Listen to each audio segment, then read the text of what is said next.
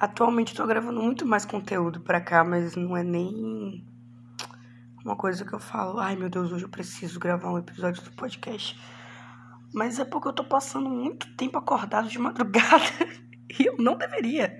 Eu deveria regular meu sono, mas tá muito foda esses dias. É... Eu tava castelando um negócio aqui. Eu tava conversando com algumas pessoas e essas pessoas me deram uma certa luz. Que, tipo, nem todo mundo que tá do seu lado falando que é seu amigo é realmente seu amigo. Como assim, Chicuro? Irei explicar. Além de toda a questão de, de falsidade e etc., que a gente já conhece, que a gente sabe que é realmente paia, tem pessoas com egos extremamente altos e extremamente narcisistas que rondam a gente. E, tipo, às vezes a gente tá passando por algumas coisinhas fodas e essa pessoa resolve te ajudar e ela não vai te ajudar porque ela quer realmente te ajudar.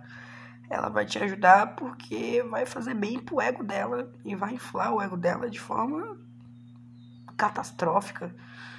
É, é algo que ela vai fazer, vai fazer ela se sentir bem, mas se você não se sentir bem com aquilo que ela tá fazendo, que é teoricamente por você, ela vai ficar muito frustrada e eu já presenciei muitos casos disso. É... Eu tinha mais coisas para falar sobre isso, só que agora eu esqueci. Enfim, existem essas pessoas com, com esse ego enorme e às vezes não é que essa pessoa ela seja uma pessoa ruim. Ela só é extremamente narcisista. E meio que a gente não pode fazer muita coisa. Meio que não.